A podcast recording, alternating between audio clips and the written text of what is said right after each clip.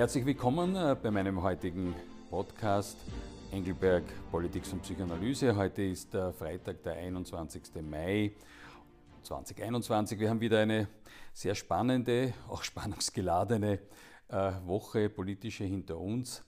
Vor allem geprägt äh, durch die Sondersitzung Anfang der Woche, die fast so wie ein Showdown zwischen ähm, Regierung und Opposition war.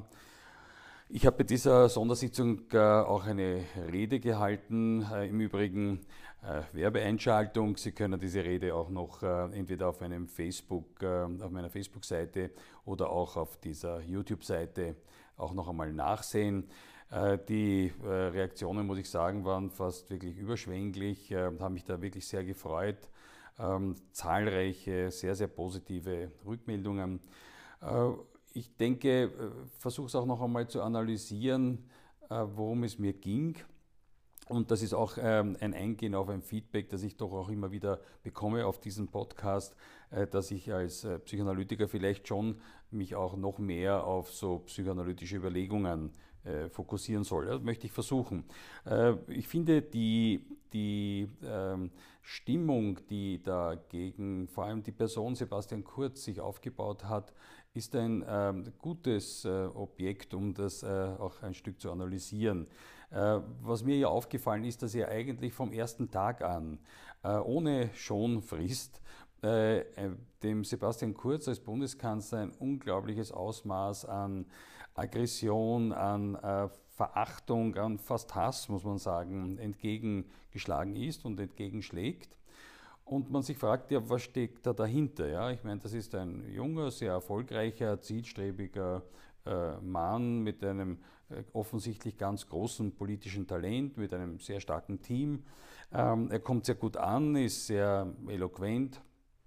Jetzt könnte man natürlich äh, vermuten, äh, ja, da sind alle anderen neidig oder äh, es gibt vielleicht große politische äh, Differenzen, glaube ich aber eigentlich nicht. Ich glaube auch, dass mit dem Neid ist, greift zu kurz.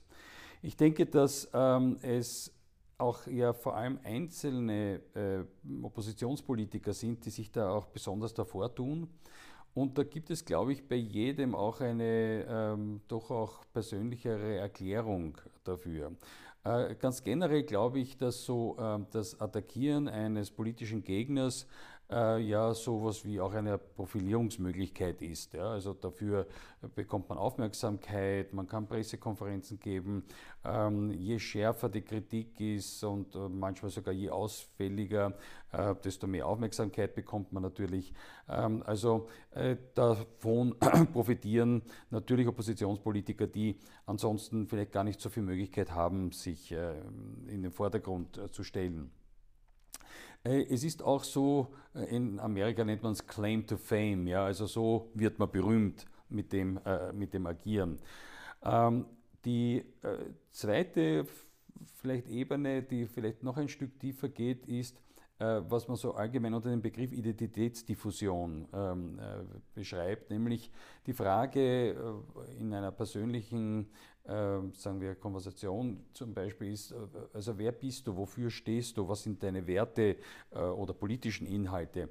Und ich denke, da kann es mitunter für äh, Politiker durchaus von Interesse sein, sich darüber zu definieren, dass man gegen jemanden ist. Äh, also der Angriff, die Kritik gegen jemanden, das äh, auch noch dazu mit einer gewissen moralischen Arroganz auch und ähm, dem Anspruch, äh, moralisch überlegen zu sein, gibt Politikern so eine eigene politische Identität und erspart eigentlich ihnen ähm, zu definieren, wofür stehen sie eigentlich politisch, auch moralisch. Und das ist dadurch eine, finde ich, eine sehr gute Krücke für einige Politiker.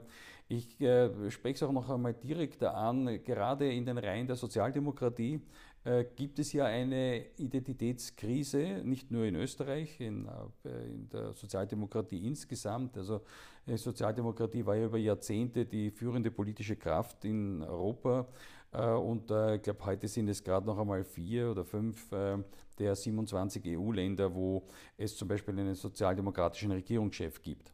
Und auch die Inhalte äh, sind ja immer wieder so, dass man nicht genau weiß, sind die wirklich auch noch aktuell oder ist es ein bisschen alles äh, gestrig, vorgestrig. Äh, äh zum Beispiel bei den Neos, äh, was ich dort verorte, ist, äh, auch eine notwendige Abgrenzung gegenüber der ÖVP. Die meisten äh, Neos-Abgeordneten, wie wir ja wissen, stammen ja eigentlich aus der ÖVP, sind sozialisiert in der ÖVP. Das heißt, es ist fast ein günstiges Instrument, um sich abzugrenzen von der ÖVP. Also warum bin ich heute Neos-Abgeordneter? Warum bin ich bei den Neos? Weil ich gegen Kurz bin, weil Kurz das Übel und das Schreckliche schlechthin ist. Dazu kommt natürlich auch noch äh, immer, dass es in mehreren äh, äh, Fällen auch der Fall ist, diese persönliche Kränkung.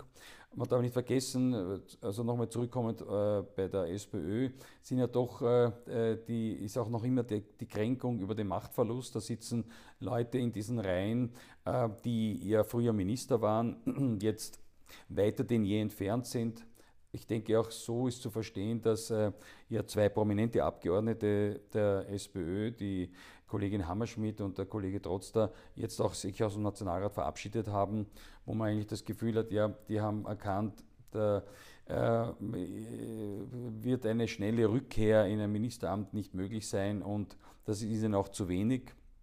Ähm, und äh, bei den äh, Neos ist es äh, auch die denke ich, die Kränkung darüber, nicht äh, erfolgreich genug zu sein und äh, eben noch einmal auch nicht so ganz klar ihr Profil äh, äh geschärft zu haben, jetzt in Abgrenzung zur, zur ÖVP.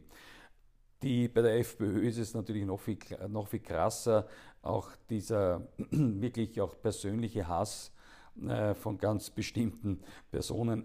Ich glaube, wir wissen alle, über wen ich rede, äh, der natürlich äh, den Verlust des Ministeramtes glaube ich, nicht sehr gut verkraftet und wie eine persönliche Vendetta jetzt auch führt und ich glaube einen wirklich sehr, sehr negativen und schlechten Einfluss insgesamt auf, die, ähm, auf das Klima in der FPÖ und auf deren Agieren hat. es gibt ja da auch eine immer stärkere ähm, Spaltung in der, in der FPÖ, wo aber momentan leider, muss ich sagen, es so aussieht, als würde der Klubobmann Kickel da die Oberhand ähm, gewinnen. Ähm, und äh, es ist ja auch ähm, ganz typisch für die FPÖ, äh, dass von dort auch dieser Slogan kommt, also Kurz muss weg. Äh, es gibt kein anderes politisches Thema mehr, weil äh, das Ausländerthema äh, sozusagen äh, Gott sei Dank ihnen zunehmend abhanden gekommen ist und das Covid-Thema gerade am sozusagen, Auslaufen ist, wird in hoffentlich in den nächsten Wochen dann kein politisches Thema mehr sein. also was bleibt übrig? Was ist die FPÖ heute? Wofür steht die FPÖ? Die Antwort ist einfach und klar, Kurz muss weg und das ist das, ähm, äh, sozusagen der Inhalt der Politik. Und im Übrigen ist überhaupt äh, bei der FPÖ immer, äh, sagen wir, der, der Hass und die, der, der wütende Kampf gegen andere Menschen ist ja, liegt ja immer sehr nahe und ist ja eines der Dinge, die ähm, die FPÖ so negativ auszeichnet. Die ähm, äh, positiven Reaktionen auf meine äh, Rede im, im, Nationalrat nach meinem Gefühl bezog sich auch darauf, dass ich ja eingefordert habe, äh, die sogenannte Eleganz in der Politik, also analog zur äh, oft gelobten Eleganz unserer Verfassung. Und ähm, einfach ein, ein, ein, Wunsch nach mehr Respekt, äh, nach mehr Sachlichkeit und äh, ähm, einfach einen gewissen Anstand in der Politik, äh, was ich alles, muss ich sagen, sehr schmerzlich vermisse im Parlament. Und ich gehe davon aus, dass die Zustimmung, die ich bekommen habe, sich sehr darauf bezieht. Und was mich auch wirklich sehr freut, was ist das Fazit? Ich glaube, es wird tatsächlich äh, so weitergehen. Dieses Feuer von Oppositionsreihen äh, und äh, Abgeordneten wird weitergehen. Ich glaube, wir müssen damit äh, leider leben. Und gleichzeitig glaube ich aber trotzdem auch, dass Sebastian Kurz weiterhin erfolgreich sein wird. Äh, und ähm, in dieser Gemengelage gehen wir in die nächsten Wochen und Monate. Großes Thema war diese Woche auch äh, das Thema Israel, die Raketenangriffe auf Israel. Äh, bekanntlich wurden da ja äh, innerhalb von Tagen hunderte Raketen auf Israel abgeschossen und zwar ganz gezielt auf die Zivilbevölkerung. Also nicht einmal, gab nicht einmal den Versuch äh, der Hamas aus dem Gazastreifen äh, militärische Ziele Israels zu treffen, sondern es war ganz gezielt auf die Zivilbevölkerung.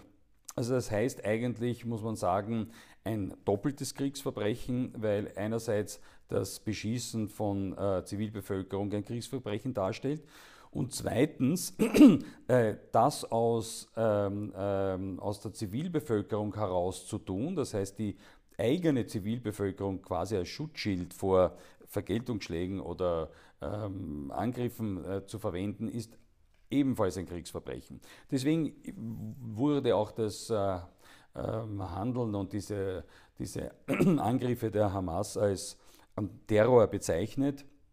Und äh, aus diesem Grund, äh, eben aus Solidarität mit Israel, vor allem auch mit der Zivilbevölkerung, hat dann der Bundeskanzler und auch der Außenminister angeordnet, dass die israelische Fahne gehisst wird als Zeichen der Solidarität und der Verbundenheit angesichts des Terrors.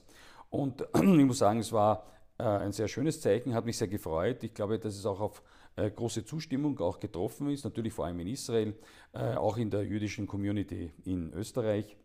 Ähm, Im Übrigen haben dann auch andere Länder das auch getan und auch schon Solidaritätsbesuche in Israel gemacht. Also der griechische Außenminister, der deutsche, tschechische, slowakische ähm, haben also alle auch ihre Solidarität mit diesen Besuchen bekundet. Natürlich gab es auf der anderen Seite auch starke Kritik, muss man auch sagen.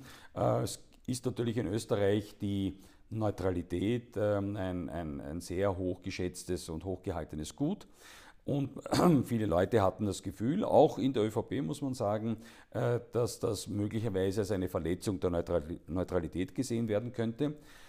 Ich bin der Meinung, das hat auch der Bundeskanzler und Außenminister dann auch gesagt, es ist überhaupt nicht so zu sehen, weil bei Terror gibt es keine Neutralität. Also äh, so wie wir uns auch darüber gefreut haben, dass angesichts des Terroranschlags äh, voriges Jahr in Wien in einigen Ländern in Europa die österreichische Fahne aus Solidarität äh, gezeigt wurde, ist das eben auch in dem Fall so zu verstehen. Die Kritik kam dann äh, manchmal für mich ein bisschen merkwürdig äh, daher. Äh, da jetzt auch wieder psychoanalytisch gesprochen, frage ich mich schon, äh, wieso das auch mit so einer doch Vehemenz daherkam. Im Besonderen, muss ich sagen, fast amüsant fand ich die Kritik, die von, äh, aus den Reihen der SPÖ und allen voran äh, alt Bundespräsident Fischer daherkam, der also das äh, ganz scharf kritisierte und vor allem äh, erinnerte an die großartige Politik, Außenpolitik eines Bruno Kreisky und wie neutral die gewesen wäre und brückenbauend. Und da musste ich wirklich mehr als schmunzeln, weil ähm, ich meine, wenn es eine äh, Außenpolitik Kreiskis gab, die nicht neutral war, dann gerade in dem in Bezug äh, auf den Konflikt Israel-Palästinenser, äh, wir, äh, dürfen wir nicht vergessen, Kreisky war bei weitem der erste Staatsmann eines westlichen Landes, der Yasser Arafat empfangen hat, und zwar schon in den 70er Jahren, wo also Yasser Arafat noch unmittelbar und laufend für Terroranschläge verantwortlich war, auch ganz allgemein als äh, Terrorist äh, bezeichnet wurde und angesehen wurde. Und da hat ihn Bruno Kreisky schon in Wien empfangen, 1974, umarmt und geküsst. Und äh, äh also äh, sowas von nicht neutral ähm, äh, kann man fast gar nicht mehr sein. Also so gesehen äh, ist es fast eine, psychoanalytisch gesprochen, eine Verkehrung ins Gegenteil, die da geschieht gerade oder geschehen ist in den letzten Tagen. Äh, und ich kann nur sagen, ähm, bin schon sehr gespannt. bin am nächsten Dienstag eingeladen, am Dienstagabend bei Puls 4 zu einer Diskussion zu diesem Thema und ähm, äh, ja, bin schon sehr gespannt, wie die verlaufen wird. Zum Schluss wie immer äh, der positive Ausblick. Da ist natürlich liegt auf der Hand. Äh, wir haben also die den Tag der Öffnungen hinter uns und äh, ich denke, so wie viele andere habe auch ich das gleich genutzt, um in meine sehr geliebten Cafés und auch Restaurants wieder zu gehen. Äh, war eine große Wiedersehensfreude. Es ist wirklich nett, wenn man nach Monaten ähm, in ein Café kommt und die Kellner dieselben sind und die Bestellungen dieselben sind. was auch toll ist, ist, dass die Zahlen weiter so stark zurückgehen. Das ist eine große Erleichterung. Ich muss sagen, es waren keine leichten Entscheidungen, die die Regierung, der Bundeskanzler da in den letzten Wochen und Monaten treffen musste. Äh, ich bin sehr, sehr froh und erleichtert darüber, dass er die richtigen Entscheidungen getroffen hat. Ich glaube, es gebührt ihm dafür auch wieder ein, ein, eine also Respekt, Anerkennung dafür. Wie gesagt, keine leichte Entscheidung und ähm, ist äh, äh erfreulicherweise gut gelaufen.